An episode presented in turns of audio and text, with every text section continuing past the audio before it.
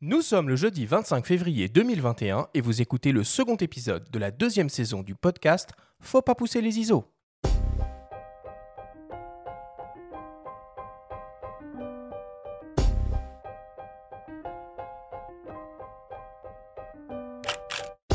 Bienvenue sur Faut pas pousser les ISO, le podcast entièrement dédié à l'image pour tous les passionnés de photos et de vidéos. Je suis Arthur Azoulay et cette émission vous est proposée par le magazine Le Monde de la Photo. Cette semaine, nous allons nous intéresser au format RAW en photo. Qu'est-ce que c'est? Comment ça marche? Quelles sont ses évolutions? Et quand l'utiliser? Voici les questions auxquelles nous allons essayer de répondre avec nos experts invités.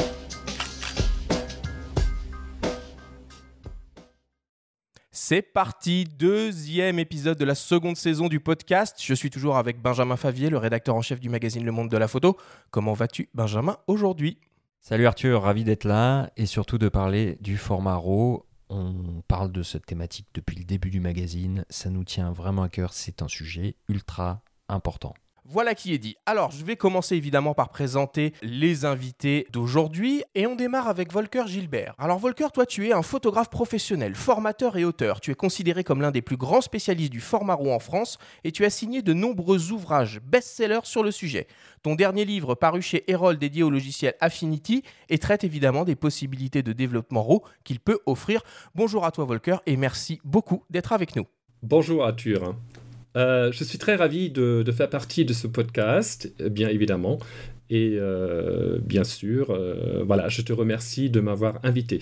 Et pour t'accompagner, j'ai le plaisir d'accueillir pour la première fois dans Faut pas pousser les ISO Jean-Marc Alexia. Alors toi, tu es euh, auteur-photographe et tu travailles en parallèle depuis presque 8 ans pour la société française DxO qui édite, entre autres, le logiciel DxO Photolab. Aujourd'hui, tu occupes le poste de Vice President Product Strategy. Bonjour à toi Jean-Marc et merci d'être avec nous. Bonjour à tous, euh, bonjour Arthur, merci pour l'invitation, ravi d'être là, euh, ravi de participer à ce débat sur un sujet que nous avons à cœur chez DxO. Les présentations sont faites et on commence l'émission avec le Flash Actu.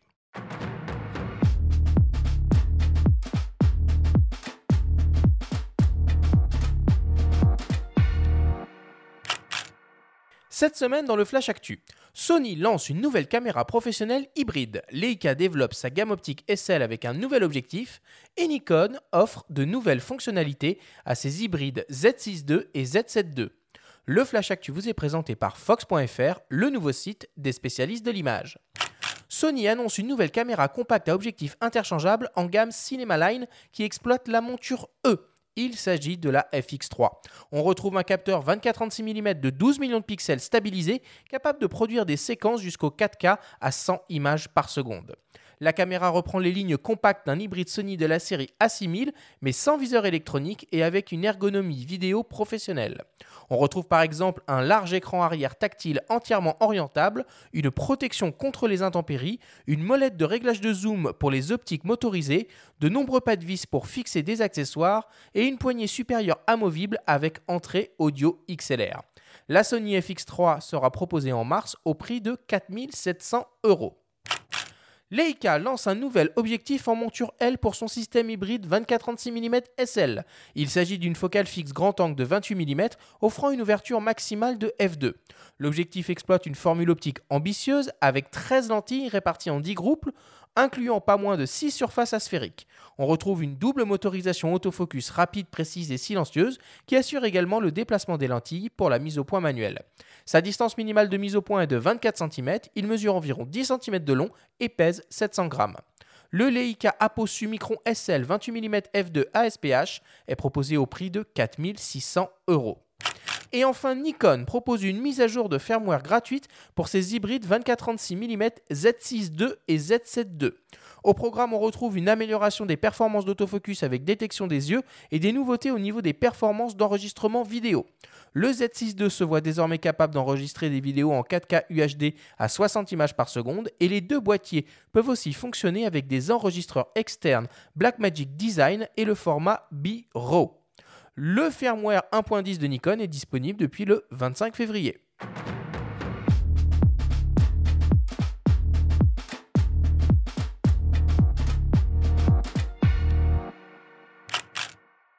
Bon bah voilà pour l'actualité, on sent que euh, le marché et que l'industrie euh, commencent un peu euh, à frémir à l'approche du CP+.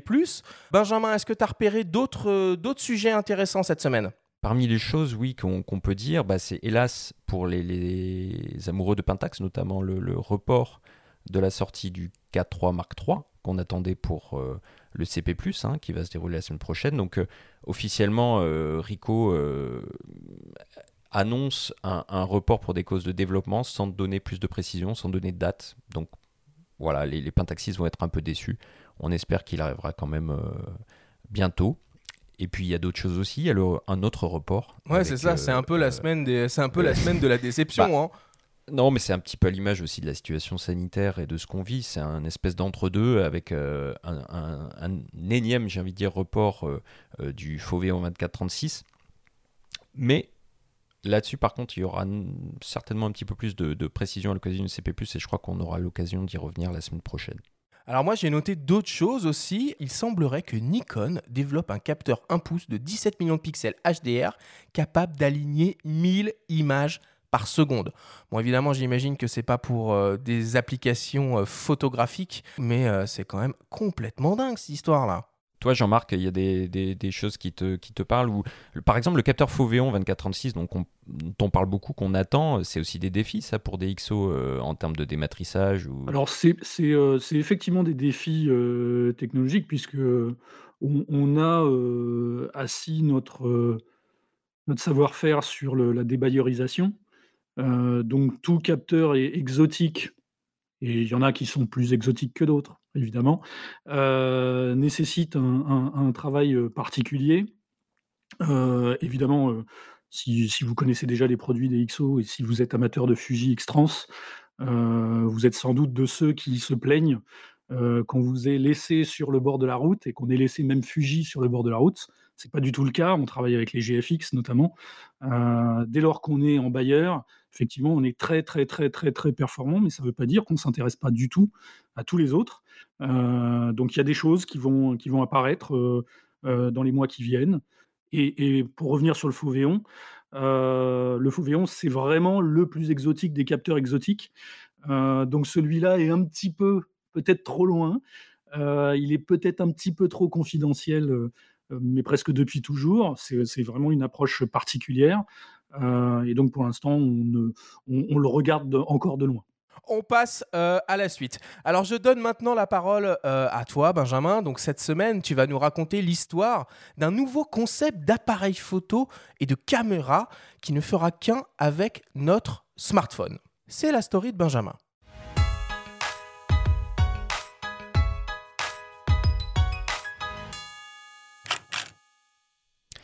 Alice, un prénom intemporel qui ne cesse d'inspirer écrivains, musiciens, cinéastes. Lewis Carroll en a fait tout un roman, Scorsese l'a mis en tête d'affiche de l'un de ses longs métrages. Francky Vincent et Ibrahim Malouf l'ont, chacun dans leur style, porté au nu, en note zouk ou jazzy. Alice a même été l'égérie d'un fournisseur d'accès Internet dans les années 2000, à l'ère de la DSL.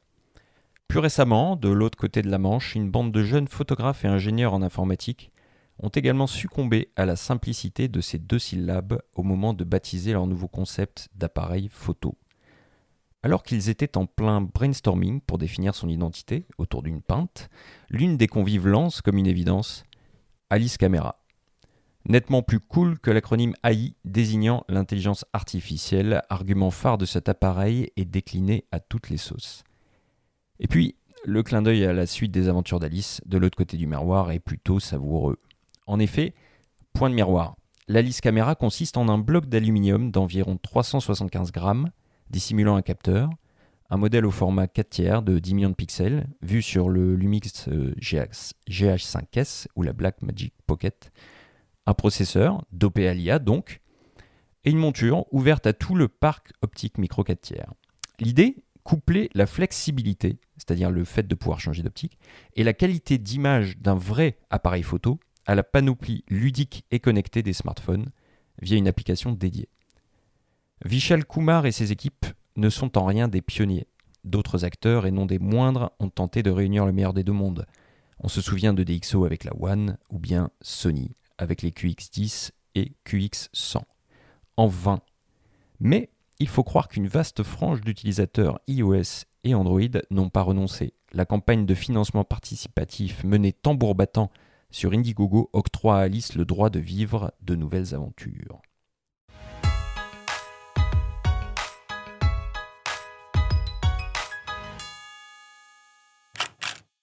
Ça fonctionne comment, du coup, ce, ce, ce, ce concept? Et on a une, idée du prix un peu déjà ou pas? Avant de mettre la main dessus, il faudra attendre euh, l'été, puisque a priori le projet va aboutir. La campagne, euh, ils, ont, ils ont recueilli suffisamment de fonds. euh, je crois que quelques 22 000 euros étaient demandés. Ils en ont récolté déjà plus de 115 000 à l'heure qu'il est. La campagne n'est pas terminée. Donc le projet va sortir. Le, le- produit verra le jour à l'été, normalement. Il peut fonctionner seul de manière autonome, mais dans ce cas sans viseur. Mais il peut aussi être euh, greffé à son smartphone. Pas de cordon, ça fonctionne en Wi-Fi. Et dans ce cas, euh, on se sert du smartphone pour euh, visualiser, pour cadrer, euh, que ce soit en photo ou en vidéo, via une application dédiée du coup qu'on lancera sur le, sur le smartphone. Le prix? Et le prix, le prix, le prix, le prix qui s'annonce salé puisqu'il est de 747 euros.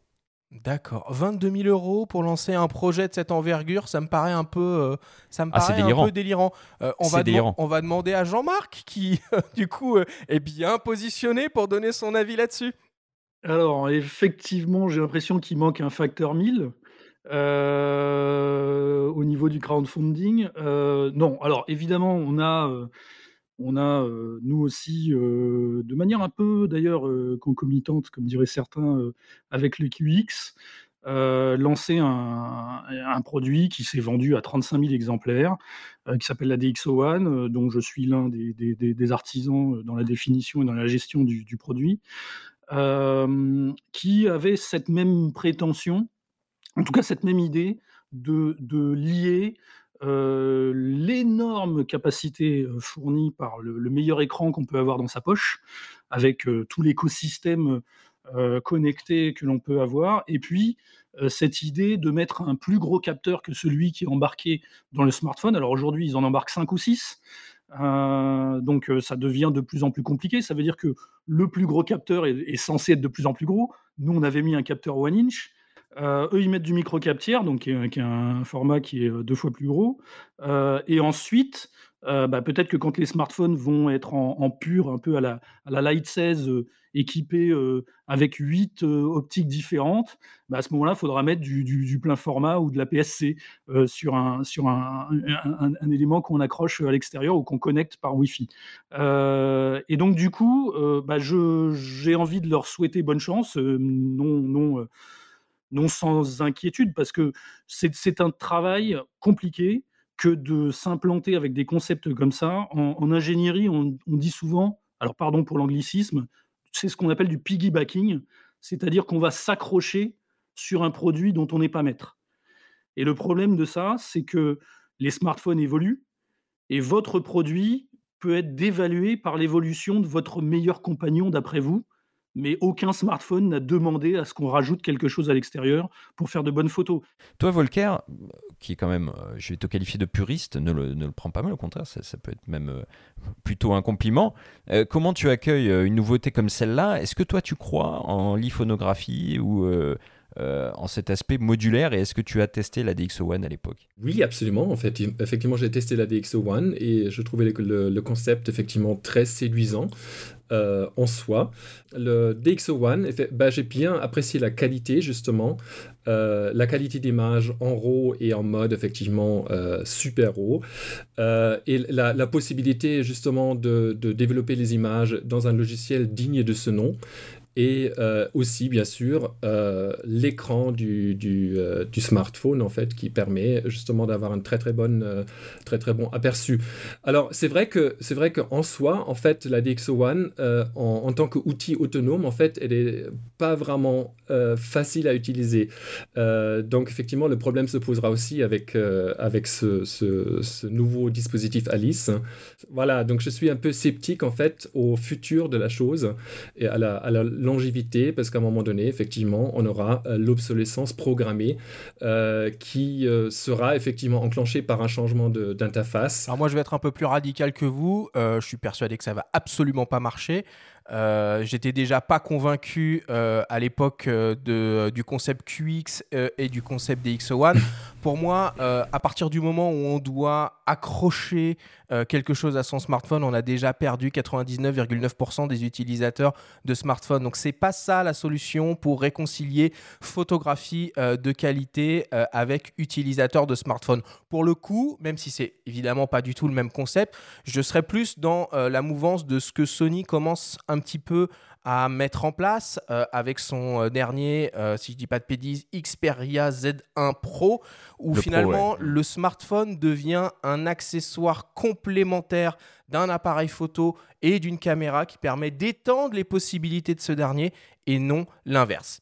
je vous propose maintenant une petite respiration avant d'attaquer le, le débat principal de cette émission. On revient dans quelques secondes après une courte publicité. Vous aimez Faut pas pousser les ISO? Et si vous découvriez Le Monde de la Photo, le magazine? Disponible en kiosque sur tablette et ordinateur ou par abonnement, il est le parfait complément de votre podcast préféré. Tous les mois, retrouvez des actualités, des portfolios, des enquêtes, des reportages, des tests, des conseils pratiques et de prise de vue, des tutoriels pour retoucher vos images, pour devenir un photographe accompli. Infos et modalités d'abonnement disponibles sur le monde de la photo.com. Nous sommes de retour sur Faut pas pousser les ISO avec Volker Gilbert et Jean-Marc Alexia de DxO. Cette semaine, on s'intéresse au format en photo et on va essayer de percer tous ses secrets. Alors pour commencer, on va essayer de répondre à la question suivante. Bah finalement, qu'est-ce que c'est le format Et là, j'ai envie de te donner la parole, Volker. J'ai envie que tu prennes ta casquette euh, de formateur pour nous faire un rapide cours sur qu'est-ce que c'est le format.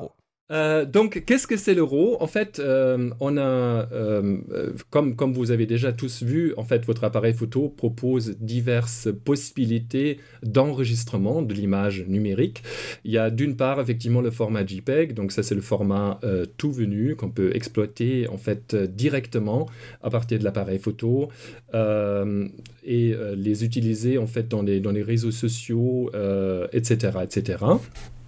Et vous avez aussi ce qu'on appelle le format RAW. Format RAW, ça veut dire brut en fait. Donc euh, c'est brut de coffrage. C'est un format euh, qui est relativement pur, euh, qui, qui n'a subi que très très peu de modifications dans l'appareil photo, à la différence du format JPEG en fait, qui est vraiment une, image finalisée en fait qu'on exploite telle quelle. pour effectivement savoir ce que ce que c'est le format RAW, il faudrait déjà qu'on plonge un peu en fait dans la dans les dans l'architecture des capteurs. Et, euh, et, là on voit que finalement en fait le capteur l'imageur en fait il, euh, il a la euh, mission en fait de d'acquérir et de convertir en fait un signal électromagnétique en signal électrique. Et, et, pour ce faire effectivement on a, on a aussi un convertisseur analogique numérique et ensuite un petit processeur qui va euh, traiter l'image pour la sortir effectivement sous un format euh, JPEG. Et Volker, pardon de t'interrompre, on parle souvent de négatifs numériques pour vulgariser un petit peu. Est-ce que finalement on peut, on peut dire ça au grand public? Est-ce qu'on peut dire que le format RAW c'est quelque part un, négatif des temps modernes? Oui, effectivement, on pourra le, considérer comme, comme, euh, comme négatif numérique, en fait, un peu comme le négatif euh, à l'époque argentique.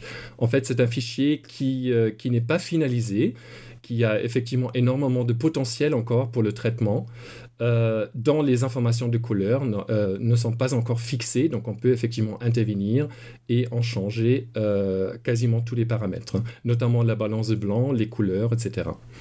Donc effectivement, le, le, mot euh, euh, euh, négatif numérique est bien choisi. Alors d'après ce que j'ai compris, il n'y a pas un seul RAW, mais bien plusieurs RAW différents. Oui, c'est bien la problématique en fait. Ça, sera, ça sera effectivement trop simple si on avait euh, un, seul, un seul format, parce que là, à ce moment-là, on pourra, pourra vraiment procéder à une standardisation. Alors là, malheureusement, ce n'est pas le cas. En fait, chaque euh, marque et euh, après chaque appareil photo utilise en fait un format, un format brut qui est vraiment propriétaire, qui est vraiment distinct des autres, et ça complique un peu la gestion justement pour ce qui est du post-traitement et, et du stockage. Ça, apparaît souvent dans les extensions de, fichiers, que ce soit CR2, euh, que ce soit RW2, euh, voilà, c'est ce qu'on appelle euh, l'héros propriétaire. Il y a peut-être juste un, petit terme de lexique à repréciser, parce que tout à l'heure, Jean-Marc, tu as parlé de Bayer, de débayerisation. Est-ce qu'on peut faire un, petit point très rapide sur ce qu'est une matrice de Bayer, ce qu'est un capteur Fauvéon, ce qu'est un capteur X-Trans Voilà, c'est quand même des capteurs qu'on est amené à croiser sur, sur, le marché. Sans trop perdre nos, nos auditeurs, est-ce qu'on peut rapidement dire quelque chose là-dessus? La physique fait qu'il est très compliqué de, faire en sorte que sur chacun des pixels de vos dizaines de millions de pixels que vous avez dans vos appareils, d'avoir les trois composantes colorées, rouge, vert et bleu, qui permettent de reconstituer la lumière dite blanche, c'est-à-dire multispectrale. Et donc pour pallier cette difficulté, il y a eu une idée d'un dénommé Bayer qui a consisté à dire euh, le spectre visible étant majoritairement centré sur le jaune-vert, et on voit un peu moins le bleu, un peu moins le rouge, et bien sur une matrice, une toute petite matrice de 2 pixels par 2 pixels, je vais mettre deux fois plus de sensibilité au vert que au rouge et au bleu. Donc sur ces 4 pixels, 2 par 2, ça fait 4 pixels, je vais allouer 2 pixels au vert en mettant des petits filtres verts, et un pixel au rouge, un pixel au bleu. Et sur mes dizaines de millions de pixels, dans mon capteur, je vais reproduire ce petit pattern de 4 pixels par 4 avec toujours ce petit schéma. Et ça, c'est ce qu'on appelle la matrice de Bayer. évidemment, si on veut reconstituer. Qui équipe la majorité des capteurs à l'heure actuelle. Exactement. La grande majorité. L'immense majorité, mmh. euh, on va dire 99,7%, quelque chose comme ça, euh, des, capteurs sont des, des, Bayer. Et donc, pour reconstituer l'information de toutes les composantes R, V, B dans chacun des pixels, on va faire une interpolation avec le pixel voisin. Ça veut dire que si le pixel voisin a très peu de vert alors qu'il a un filtre vert, ça veut dire qu'en fait, il capte sans doute du rouge ou du bleu. Et de proche en proche, c'est ça qu'on va appeler l'algorithme de, de débayerisation ou dérotiseur, comme on dit, ou reconverteur en anglais, ou dématriceur. Tous ces termes-là définissent le fait qu'on ait un algorithme mathématique qui va lire les valeurs de chacun de ces pixels et ensuite interpréter, quelque part inventer, une composante qui n'y est pas, parce qu'en fait, on a la composante du voisin. Et plus votre algorithme est sophistiqué, plus vous allez être fidèle à la réalité, en dépit du fait que les pixels avaient des microfiltres. Ça, c'est pour Bayer. Fauvéon, c'est une autre euh, technologie euh, qui est très, très, très chiadée, puisqu'elle est basée sur euh, la pénétration à l'intérieur d'un matériau d'une longueur d'onde. Et donc, on va empiler, pour un seul pixel, on va empiler trois capteurs à la queue leu et plus la longueur d'onde euh, est élevée, plus elle va pénétrer, donc elle va transpercer le premier capteur qui va être la composante verte par exemple, et ensuite atteindre le rouge, et ensuite atteindre le bleu, et ainsi de suite. Et donc par pixel, là cette fois-ci, on bel et bien l'empilement. Seulement, la particularité, c'est qu'il est très compliqué d'obtenir de très hautes résolutions en Fauvéon puisque c'est comme si vous aviez trois capteurs empilés l'un sur l'autre. Donc imaginez que vous avez un, je sais pas, un Alpha 7 euh, de dernière génération à 60 millions de pixels. S'il avait un capteur Fauvéon, ce serait un équivalent de 180 millions de pixels. Et donc le prix serait sans doute euh, pas loin de triple aussi. Donc ça, c'est le Fauvéon. Et puis enfin, X-Trans, c'est une interprétation de Fuji, Fujifilm, euh, qui. le Fauvéon, pardon, on l'a pas dit, mais le Fauvéon est une technologie propre à Sigma. Tout à fait, oui, pardon, j'ai fait comme si tout le monde le savait, pardon. Euh, et donc, euh, euh, X-Trans, c'est une technologie propre à Fuji, cette fois-ci, qui consiste à dire, bon, bah, Bayer, c'est très bien, mais il y, a des, y a des problématiques liées à ce pattern, et notamment en bord de cadre, etc. Donc, c'est difficile d'interpoler quand on n'a rien pour prendre comme référence. Et donc, à la place d'avoir ce pattern qui est euh, reproduit de proche en proche, ils ont basé leur pattern sur une symétrie. Mais ils replient, ils ont, une symétrie de, proche en proche. Et ce qui fait que le dématrissage des X-trans est beaucoup plus compliqué pour la plupart des éditeurs de logiciels. Et c'est pour ça qu'on on, a euh, une inertie dans le traitement des X-trans. Ok, donc si je, comprends bien, une image RAW, c'est l'image brute telle qu'elle a été enregistrée par, euh, par le capteur et donc en niveau de gris. Pour pouvoir l'exploiter, il va falloir la manipuler avec un, avec un logiciel hein, qu'on appelle un logiciel de développement. Et l'intérêt de ce format, c'est qu'on a une amplitude de réglage beaucoup plus importante qu'avec un, fichier déjà RVB JPEG. Volker, est-ce que tu peux nous parler un peu de ce, de ce processus de développement Quel logiciel existe et qu'est-ce qu'on peut faire avec un fichier RAW à cette étape-là Alors, euh, en termes de, logiciels, en fait, euh, il y a bien sûr toujours des logiciels propriétaires. Donc, c'est le logiciel que propose en fait le fabricant de l'appareil photo. Il y a notamment euh, Canon DPP ou alors, chez, Nikon, il y, a la série des captures, que ce soit NXD ou etc. Et chez Sony également, on a des des, logiciels qui sont euh, de manière générale un peu moins sophistiqués que les logiciels en fait qui sont proposés par des, euh, par des éditeurs tiers. Euh, ensuite, on passe effectivement à des, euh, logiciels tels que DxO, en fait, euh, Photolab, ou alors les logiciels de, chez Adobe, ou chez Phase One, ou alors chez Irradiant, en fait, juste pour nommer un exemple, qui, sont de manière, qui sont un peu plus sophistiqués, en fait, que les, que les logiciels du fabricant, mais qui proposent, en fait, un rendu euh, qui n'est pas tout à fait fidèle en fait à ce qu'on a obtenu en fait au départ euh, euh, en utilisant le, le, format JPEG. Donc effectivement, on peut avoir une petite différence en termes de rendu, notamment en termes de couleur, de, de contraste, etc., de tonalité, par rapport à ce qu'on a, obtenu en JPEG. de, manière, de manière concrète, Volker, quand tu prends ton appareil photo, euh, par exemple, quelqu'un va prendre son appareil et va configurer les, menus. Si on va euh, dans les paramètres du RAW, parfois on a le choix entre 12, 14 bits. Qu'est-ce que tu vas prôner Ou sRVB, RVB, mais bon, ça c'est encore autre chose. Qu'est-ce que tu vas prôner comme réglage Et euh, à quoi ça va servir finalement de développer des RAW et de privilégier des RAW par rapport au JPEG en termes de correction? Alors, euh, moi, effectivement, mon, approche est relativement puriste. C'est-à-dire, si je choisis le RAW, en fait, je vais choisir en, conséquence euh, toujours le, réglage, en fait, qui me permet d'avoir la meilleure qualité et surtout les meilleures possibilités euh, ensuite dans le traitement. Donc, je choisirai, si l'appareil le propose, effectivement, plutôt le 14 que le 12 bits. Euh, parce qu'on va effectivement avoir beaucoup plus d'informations, beaucoup plus de nuances dans chaque couche. Donc on peut avoir une meilleure différenciation des tonalités et des couleurs. Euh, je vais également choisir, si l'appareil le propose, effectivement un format non compressé, parce que le compressé, au moins en théorie, en fait, il réduit aussi la, la densité d'information, la qualité d'information. Et euh, ensuite, je vais opter, en fait, notamment pour le format RAW, euh, pour, un, pour l'espace couleur, en fait, Adobe RGB, parce que c'est lui qui m'offre effectivement davantage d'informations, euh, notamment dans les verts et dans les bleus. donc ça c'est principalement en fait les réglages que je choisirai en RAW. Bien sûr en JPEG on aura effectivement accès à beaucoup plus de réglages encore et surtout ça va nous euh, déranger un peu, ça va nous, divertir euh, du sujet, euh, puisqu'on aura effectivement des décisions à faire avant de commencer la prise de vue.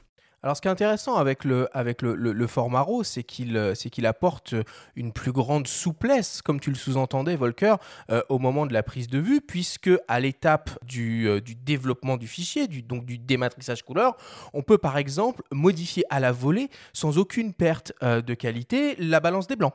On, a, on exploite entre guillemets, toute la dynamique du capteur. Donc, si jamais on fait une petite erreur d'exposition à la prise de vue, on va pouvoir venir récupérer une partie des détails euh, dans les hautes lumières, mais surtout, euh, surtout dans les basses lumières. On va pouvoir appliquer des, euh, des corrections très avancées sur le bruit numérique, tout ce genre de choses. Donc, pour ça, c'est assez intéressant. Mais attention, le format RAW, ça a aussi beaucoup d'inconvénients. Euh, déjà, les poids de fichiers sont très élevés, hein, surtout si on les enregistre, comme tu le disais, Volker, euh, en 14 bits. Euh, c'est un format qui est propriétaire. et puis, ça, ça sous-entend un flux de production qui est un petit peu plus long, un petit peu plus complexe, puisqu'on doit passer par cette étape de développement. Alors, Jean-Marc, le format RAW, bon, bah, ça existe depuis, depuis l'arrivée du, du, numérique en photographie. J'ai la sensation beaucoup évolué au fil du temps. Euh, on a vu par exemple apparaître des formats RAW compressés. Alors moi ça me paraît un peu bizarre, c'est un peu, euh, c'est un peu contradictoire de se dire on va faire du RAW compressé. Euh, on voit de plus en plus les constructeurs qui exploitent des profils de, correction optique directement dans leur boîtier. Alors ils sont présents dans le RAW, mais est-ce qu'ils sont en dur? Est-ce que c'est de la métadonnée? Voilà, quelles sont selon toi les, les grandes évolutions qu'on a pu voir arriver sur, sur ce type de format en photo? Alors, c'est pas que selon moi. Euh, en fait, le, le, principe des évolutions actuelles euh, et, notamment l'inclusion de corrections optiques, etc., il faut bien comprendre qu'à l'échelle du capteur, à l'échelle du boîtier, c'est pas quelque chose qu'on va injecter dans le RAW. Le reste du RAW, puisqu'il y, a ce fameux dilemme. À partir du moment où on modifie l'euro, peut-être qu'on peut en faire un DNG, hein. peut-être qu'on peut en faire euh, euh, un, HEIF euh, avec des données, des métadonnées associées, du ah bah, son, etc. Puisque tu en parles, pardon Jean-Marc, tu peux, tu peux nous dire ce que c'est l'HEIF on, on, le voit arriver dans des smartphones, on le voit arriver dans les appareils dernière génération. Oui, alors l'HEIF, c'est effectivement un, un, plus que du JPEG, un, plus que, un mieux que du TIFF, et c'est pas vraiment un RAW. Euh, donc c'est effectivement euh, c'est une exploitation du fichier image. Euh, donc c'est issu d'un consortium. C'est pas du tout un truc Apple, hein, comme les gens avaient tendance à, le dire. Apple y a eu recours depuis 2017. Vous voyez que ça fait déjà quelques années, et ça s'est pas non plus complètement démocratisé, popularisé. donc c'est un format de fichier qui va permettre d'encapsuler tout ce dont l'image maker moderne, la personne qui fait de l'image aujourd'hui, a besoin. Ça veut dire que quand on prend une photo, on le sait tous, bah, parfois l'information, elle était juste avant le fait qu'on déclenche. Ou bien elle était juste après le fait qu'on le, moment où on a relâché le déclencheur. Ou bien il y avait du son. Ou bien il y avait une notion de rafale, une rafale qui peut être très très très très rapide aujourd'hui. Euh, donc toutes ces notions-là font que l'ancien paradigme de l'image qui était euh, l'image à usage direct, qui était le JPEG, eh ben, est devenu quelque part euh, obsolète. Et donc, il a fallu lui, être capable de lui rajouter des éléments contextuels. C'était quoi le contexte euh, en métadonnées? C'était quoi le, le, le, avant-après? Est-ce que je peux faire une micro-vidéo? Et donc, tout ce que vous voyez dans des animés, même Nikon à l'époque avait produit hein, son propre format de micro-vidéo autour du déclenchement, tout ça, ce sont des choses que l'on peut mettre dans du HEIF, qui a aussi une bien meilleure compression euh, qu'à le JPEG. Donc on a en fait l'étendue d'un TIFF, alors que le TIFF est massivement lourd, euh, et euh, la flexibilité d'un JPEG avec les éléments contextuels. C'est ça. Et, et, ça, on peut l'ouvrir avec n'importe quoi, le HEIF, c'est-à-dire que tu, le choisis, l'HEIF, tu, tu as le choix. En gros, tu as le choix entre JPEG et HEIF, tu prends l'HEIF. Bah non, pas encore, mais ça devrait pas tarder. Euh, le, JPEG reste encore le plus, euh, le plus populaire, évidemment. Alors côté boîtier, du coup, euh, Jean-Marc, ouais, les évolutions du format RAW. Donc l'évolution du format RAW. Donc les, corrections optiques dont on entend parler, qui sont inclus dans les boîtiers, sont évidemment des, des, choses qui sont produites à travers le JPEG quand vous shootez en RAW plus JPEG depuis votre boîtier. Le JPEG va intégrer les corrections dites constructeurs. En dur, du coup. En dur. Voilà, elles sont flashées dans le fichier. Euh, l'euro va comporter des métadonnées qui sont réexploitables par des logiciels tiers, euh, comme vous nous qualifiez. Euh, et, nous, en fait, on va faire encore mieux que ça, notamment chez DxO, c'est qu'on a nos 15 ans d'études de toutes les combinaisons boîtier optique, donc on a des informations finalement supérieures à celles que veut bien nous donner le fabricant. Pourquoi je reviens là-dessus? Parce qu'on a des cas de figure très flagrants où lorsque vous avez les corrections optiques qui sont fournies in-house dans, le boîtier par le fabricant, en fait, par exemple, pour une correction de distorsion, ils vont faire un crop. Si vous utilisez un Leica Q2 et que vous utilisez le JPEG avec correction optique intégrée, vous perdez 10% de la résolution. Hmm. Est-ce que vous allez voir votre euh, fabricant Leica en lui disant je voudrais bien payer 10% de moins parce que je n'ai pas tous les pixels prévus dans ce cas-là. Voilà, voilà un petit peu les, problématiques autour de on va inclure des traitements en interne euh, et on va vous les fournir. Je reviens sur l'euro.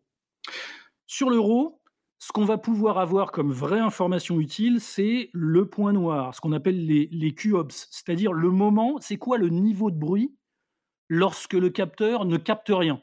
C'est le bruit électronique résident. Et ça, c'est quelque chose de très intéressant pour une exploitation subsidiaire à travers un logiciel tiers et même le logiciel euh, constructeur d'ailleurs. Donc voilà le type d'information qu'on va avoir autour du RAW et je dirais pas dans le RAW. Et du coup, euh, côté software, il y a aussi euh, beaucoup d'évolutions qui ont eu lieu euh, ces dernières années, et notamment très récemment avec, avec l'apparition de ce concept un peu nébuleux qui est l'intelligence artificielle et le deep learning. Alors sur DxO Photolab 4, si je ne dis pas de bêtises, vous avez introduit la fonction Deep Prime qui euh, intervient au moment du euh, dématrissage couleur et notamment sur la réduction euh, du bruit. Je vous propose qu'on écoute Laurent Katz, qui est journaliste spécialisé indépendant et collaborateur historique du magazine Le Monde de la Photo.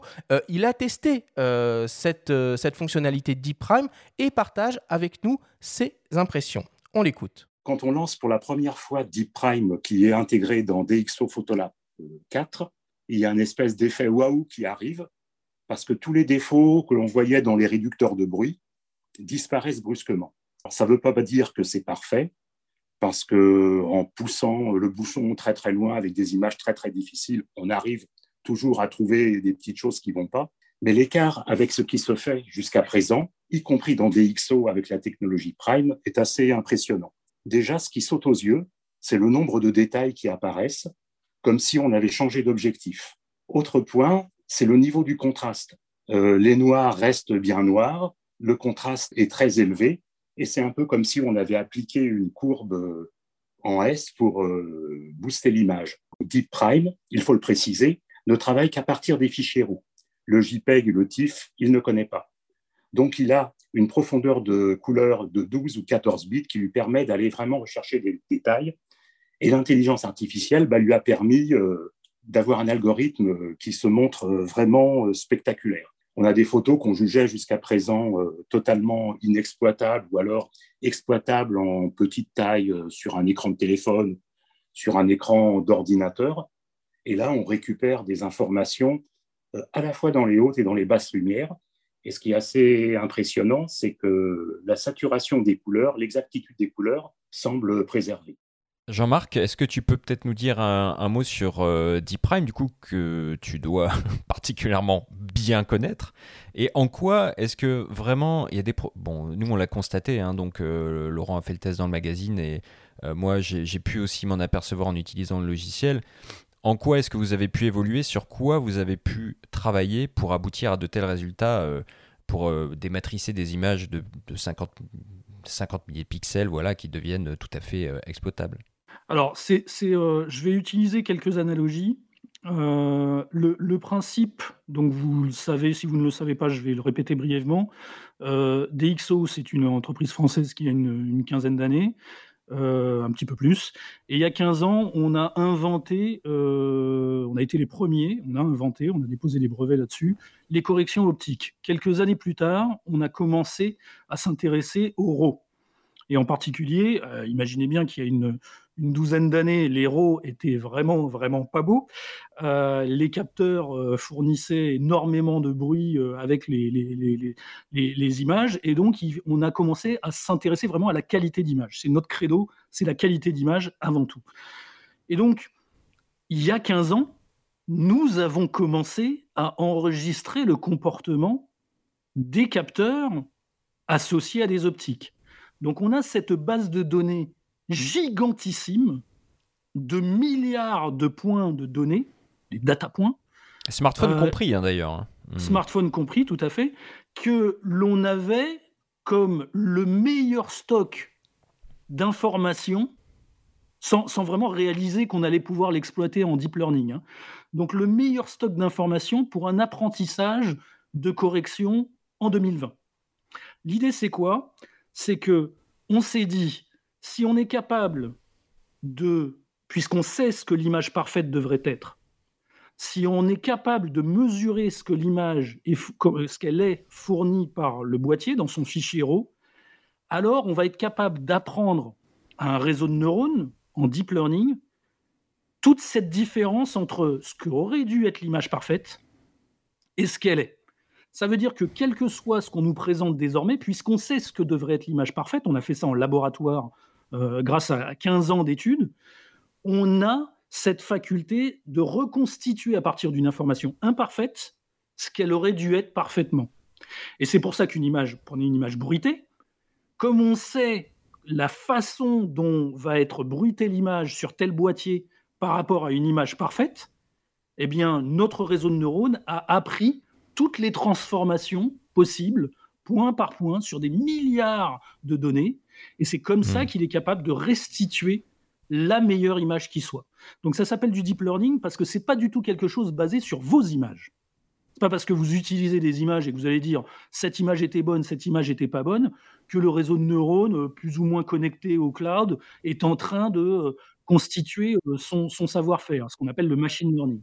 Le deep learning, c'est plus du tout, c'est du mass learning.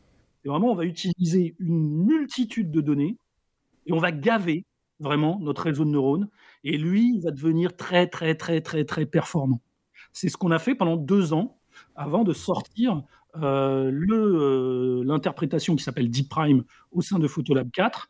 Euh, c'est la première fois qu'on a à la fois cette capacité à traiter le dématrissage, donc tous les effets d'aliasing, de moiré, etc. Ça, ce sont les problèmes de dématrissage. Et également le bruit. Et la particularité de Deep Prime, c'est qu'on fait les deux simultanément.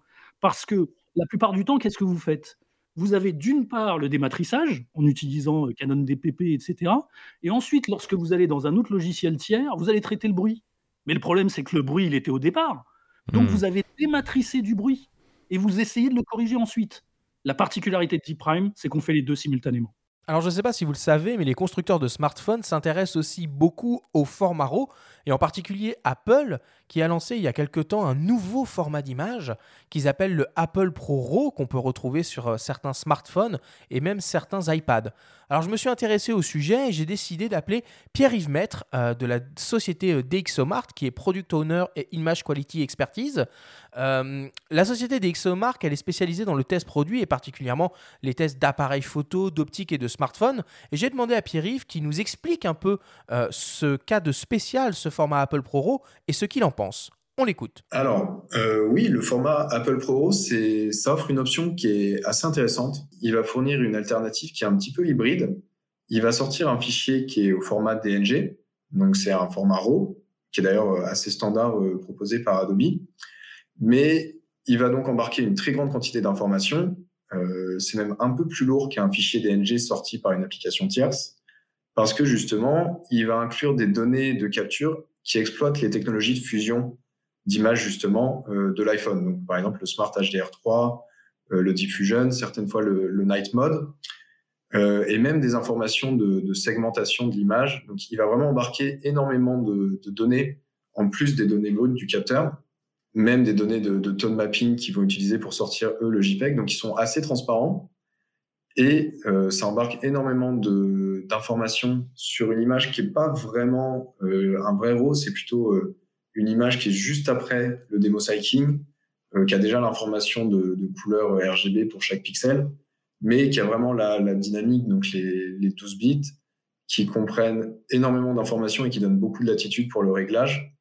Il y a quand même une petite absence qu'on peut noter parmi toutes les, métadonnées qui, fournissent. On n'a pas d'information, par exemple, de la carte de profondeur, ce qu'on appelle la DefMap, qui est utilisée pour faire les images euh, simulées en mode portrait avec du flou d'arrière-plan.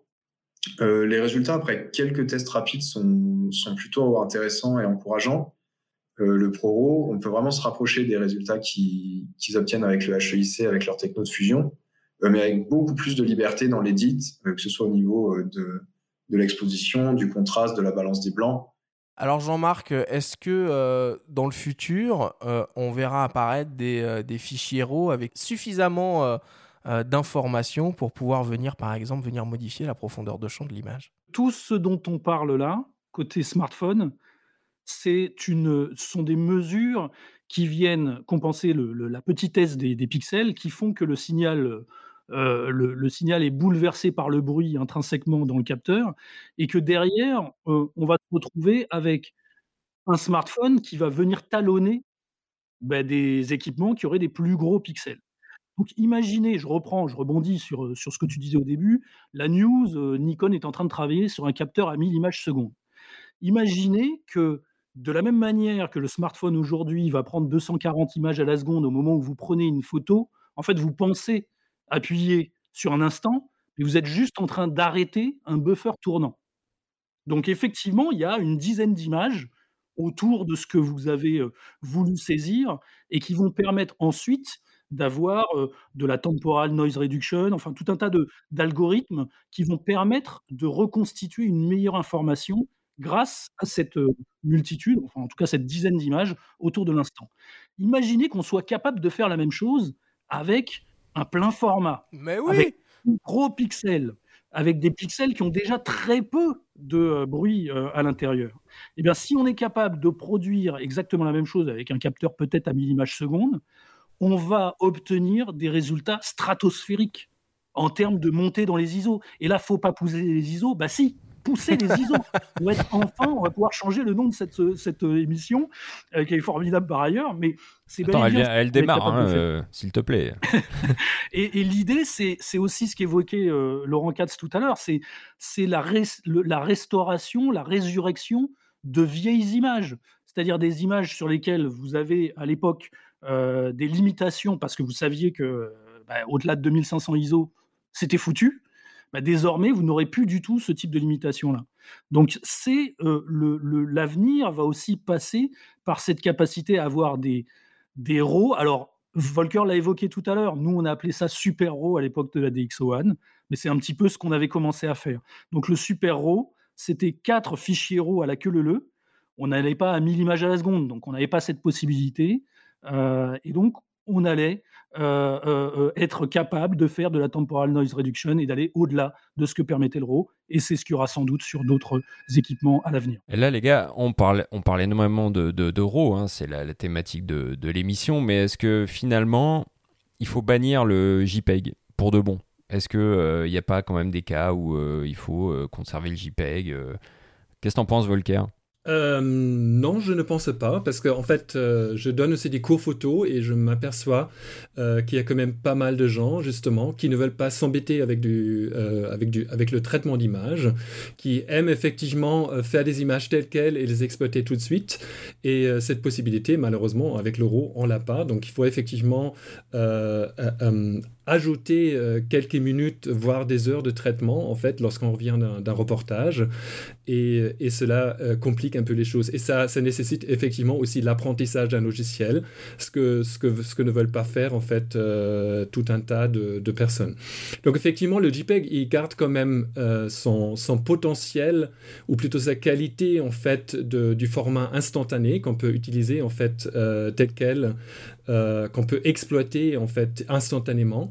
Et euh, il faut aussi savoir que finalement, en fait, au fil des, années, les fabricants d'appareils photo ont aussi fait d'énormes progrès justement en traitement d'image, notamment sur le bruit, sur la netteté, sur, euh, même, même sur, euh, sur les couleurs. Donc on obtient aujourd'hui, en fait, avec, avec les appareils modernes, des fichiers qui n'ont absolument plus rien à envier au RAW, pour peu qu'on qu'on pousse le RAW en fait dans les derniers retranchements et qu'on qu'on travaille dans des conditions très très difficiles, notamment en, en- en- en basse lumière. Oui, d'ailleurs, on peut aussi euh, faire les deux. hein. On, peut, on peut enregistrer du RAW plus JPEG de toute façon. Euh, oui, oui, oui, tout à fait. On, on peut utiliser les deux en fait au besoin, mais ça c'est une solution en fait que je, je ne conseille qu'aux débutants, Euh, pa- parce que finalement euh, pour un professionnel ça complique quand même la, la gestion d'image derrière, notamment l'archivage. Et finalement, quand on a les deux, on s'aperçoit quand on veut traiter l'image, de toute façon on va toujours partir du RAW et, euh, euh, et- et on va s'apercevoir en fait plus plus on devient exigeant, euh, plus on va rejeter le, le JPEG en fait qu'on fait en double, en doublant, et de toute façon on finira de, le supprimer en fait après une fois les images transférées sur l'ordinateur. Oui, alors le, le- JPEG, il est, il est capital, notamment dans les, les- pour les gens qui, qui ont des clients et qui doivent être capables de soumettre rapidement euh, une preview de ce qu'ils ont shooté. Le RAW s'est amélioré évidemment euh, avec le temps, donc vous, vous- le savez qu'à l'intérieur d'un fichier RAW, il existe un JPEG. Il existe un JPEG qu'on appelle ScreenNel et un thumbnail. Donc le thumbnail, c'est le petit, la petite, la petite icône. Et un screennail, c'est simplement un JPEG qui va être de faible résolution, de résolution 2K, grosso modo, maximum. Aujourd'hui, quand vous utilisez un, boîtier Sony de dernière génération à 60 millions de pixels, vous avez un screennail qui ne fait que 2 mégapixels. Euh, donc c'est aussi un problème d'ailleurs, puisque vous ne pouvez pas voir exactement la résolution que vous avez voulu gratter euh, grâce à une optique euh, ultra piquée. Et eh ben, en fait, vous ne le voyez pas sur ce screennail. Mais en tout cas, vous pouvez partager le screennail avec tout, avec des, clients via des moyens de connexion over the air, donc le Wi-Fi, la 4G, etc. Vous allez pouvoir transmettre, transmettre des fichiers, les faire checker, vérifier par votre client, et ensuite aller traiter cet énorme fichier euh, de 60 millions de pixels en RAW uniquement à bon escient. Vous n'allez pas vous amuser à traiter tous les fichiers de 60 millions de pixels, surtout, surtout si vous rafalez euh, et, que euh, vous vous retrouvez avec à chaque fois une dizaine d'images pour une seule information. Et cela dit, tu parles de partage, oui, ça vaut aussi pour le grand public. Hein. Tout ce qui est partage sur les réseaux sociaux, sur les applications, il vaut quand même mieux utiliser un JPEG. Hein. Tout à fait, tout à fait. Bon bah écoutez messieurs, on va, on va conclure là-dessus. C'est évidemment un sujet passionnant, on pourrait en parler pendant des heures. Ce qu'il faut se souvenir, donc c'est que voilà, le, format RAW bah, permet d'une certaine façon de, tirer le maximum, du potentiel de votre appareil photo, que c'est un fichier, l'utilisation de ce format euh, en traite un certain nombre de contraintes, nécessite une, étape supplémentaire dans le process de l'image qui s'appelle le développement, euh, développement qui est fait par un logiciel, alors qui est soit le logiciel euh, qui vous est fourni avec votre appareil photo, soit un logiciel tierce comme euh, Adobe, DxO ou euh, Capture One par exemple, qu'on a énormément d'améliorations dans les algorithmes de développement RAW qui permettent vraiment d'amplifier la qualité d'image euh, qu'il est possible de, faire avec, avec ces appareils photo et que l'avenir, bah, l'avenir nous permettra peut-être un jour d'aller encore plus loin dans cette démarche-là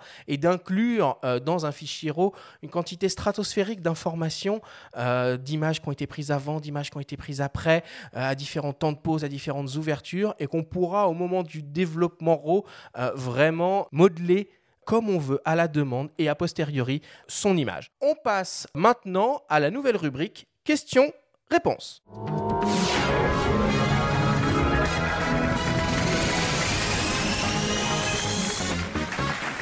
Alors c'est la première fois hein, qu'on fait, cette, euh, qu'on fait cette nouvelle rubrique. Elle va revenir toutes les semaines. Hein. donc euh, sur Instagram, vous pouvez nous poser euh, des questions, soit en message privé, soit via nos stories. On a reçu pas mal de questions sur l'euro pendant, pendant le week-end. Alors la première question, elle est pour toi, Volker. elle nous vient de Philou de Vauvert qui se demande pourquoi en RAW on peut modifier à volonté le réglage de balance des blancs.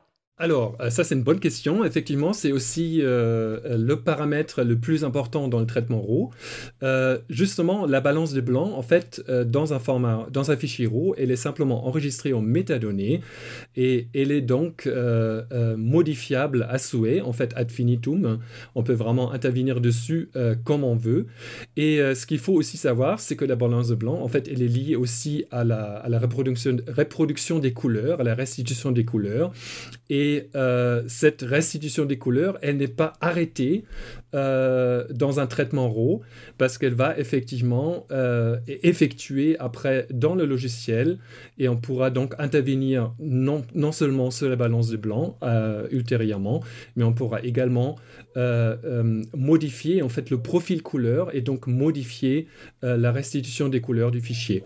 Alors ce qui, ce qui est très important en fait lorsqu'on fait du JPEG, il faut vraiment être très très sûr de son réglage de balance de blanc, parce que si jamais on, doit revenir sur ce réglage, on va effectivement perdre des informations, puisque le fichier JPEG en fait est un fichier développé, les informations, de couleur sont euh, déjà arrêtées, sont finies en fait, euh, sont dans leur forme euh, finale.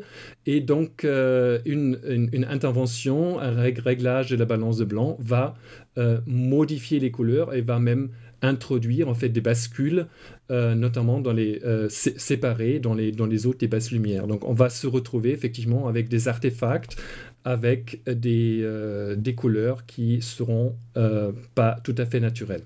Merci Volker. Seconde question pour toi Jean-Marc, qui nous vient de slowmo underscore fr. Alors chez Canon, il y a le RAW et le CRAW. Est-ce qu'il est vraiment possible de compresser un RAW?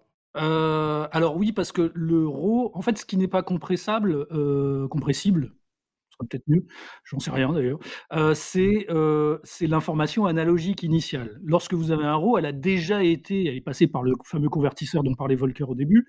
donc on, on, en a fait, on a pris une quantité, on l'a quantifié, on l'a fait rentrer dans 14 bits. Euh, c'est-à-dire en fait dans, 16, mais euh, ça prend la place de 14. 14 euh, ou 12, parfois moins. Pierre-Yves disait tout à l'heure que dans les smartphones, c'était même 10. et le, fait est que cette information étant numérique, par définition, on, a la possibilité d'y appliquer des algorithmes qui vont permettre de compresser, c'est-à-dire de faire rentrer ce schéma de 14 bits à l'intérieur de 16 euh, bah, dans un peu moins de bits. Donc, parce qu'il y en a deux à la queue leu qui sont les mêmes, et bien plutôt, où il y en a trois, où il y en a quatre, où il y en a douze, et bien dans ces cas-là, on va dire, euh, c'est 12 fois 1, au lieu de donner toute la séquence 1, 1, 1, 1, 1, 1, 1, 12 fois. Donc, il y a des algorithmes qui peuvent euh, compresser ces informations-là, de sorte que le fichier est légèrement plus petit, et c'est pour ça que vous avez dans les boîtiers, certains boîtiers, effectivement, du RAW qui va être 14 natif au niveau de la, de la, quantification et de la mesure, mais qui va être restitué en 12. Ça veut dire que sur deux, euh, sur trois octets, vous allez mettre l'équivalent de trois informations pixels, euh, puisque vous avez 24 bits au total. Donc tout ça fait que vous allez être, euh, ben, s'il fallait faire la même chose avec 14, ça aurait pris plus que trois octets. Voilà. Ok, merci Jean-Marc. Prochaine question pour toi, Benjamin, qui nous vient de Ulysse1965. Comment forcer les photographes amateurs qui ne jurent que par le JPEG de passer au RAW? À forcer, alors c'est un bien grand mot. alors, il avait mis euh, des guillemets hein, sur forcer. Hein. Alors je dirais l'essayer, c'est l'adopter. Bon, nous, ça fait des années, euh, Volker, euh, tu le sais, on te confie suffisamment de dossiers sur le sujet pour ça que dans le magazine, on milite pour euh, l'utilisation du format RAW. Bah, pourquoi? Parce que finalement, ça permet de se concentrer sur l'essentiel quand on, quand on a l'œil dans le viseur. Voilà, on va plus se concentrer sur le cadrage, sur la composition. On va laisser tomber les réglages de balance des blancs, notamment, ou de correction d'exposition. avec, euh, avec plein de pondérations en fonction de la, de la, scène photographie. Il suffit aussi de comparer finalement un fichier JPEG obtenu avec euh, le résultat qu'on obtiendrait via un dématrisseur. Donc on a parlé de, Deep Prime de Photolab 4 et, pour se rendre compte de, la quantité d'informations, de détails qu'on peut récupérer dans des zones sombres, des zones claires. Donc finalement, il est assez facile, je pense, de convaincre quelqu'un de passer au RAW, avec la grosse nuance, euh, et je peux en parler puisque je, je, fais cela, je suis concerné, il y a des appareils avec lesquels je conseille de photographier en JPEG, notamment les Fujifilm et les capteurs X-Trans. Perso, je possède un X100F. Je ne fais que du JPEG avec cet appareil, mais c'est une exception. Merci Benjamin.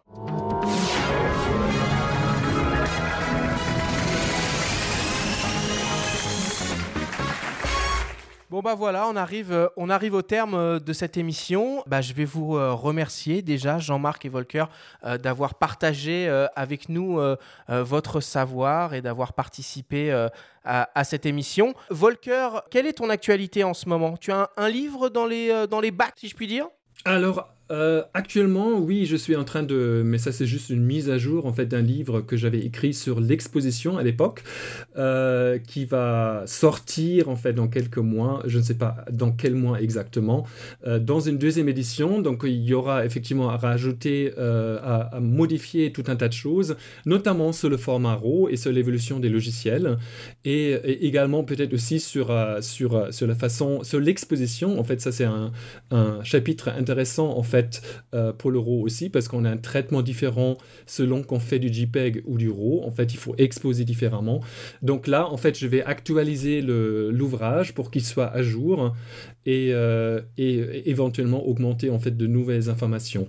Donc ça c'est euh, voilà, ça c'est mon actualité. Je, je, sors juste une petite période Covid en fait, on va dire, qui m'a un, peu mis, mis, à plat.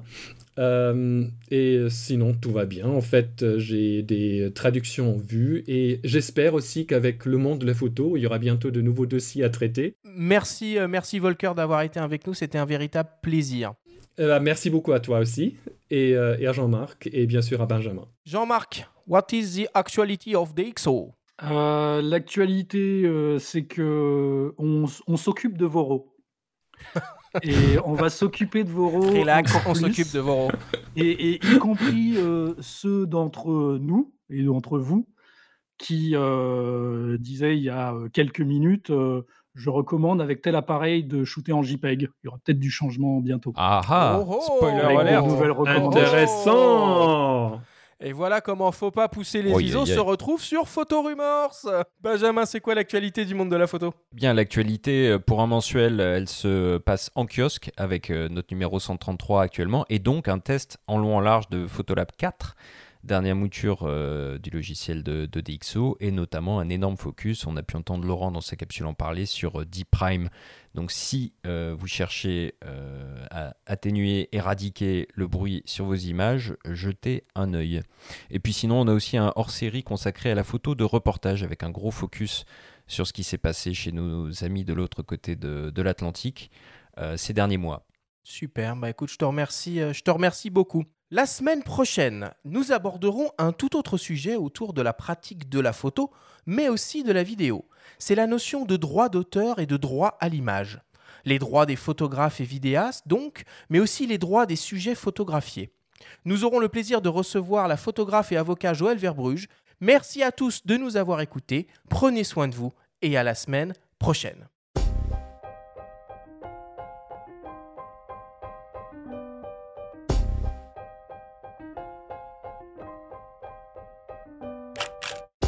C'était Faut pas pousser les ISO, le podcast entièrement dédié à l'image pour tous les passionnés de photos et de vidéos. Abonnez-vous à notre chaîne et retrouvez l'intégralité de nos émissions depuis toutes les plateformes comme Spotify, Apple Podcasts, Google Podcasts, Deezer et YouTube. Rendez-vous jeudi prochain pour un nouvel épisode. D'ici là, faites de la photo et n'oubliez pas, faut pas pousser les ISO.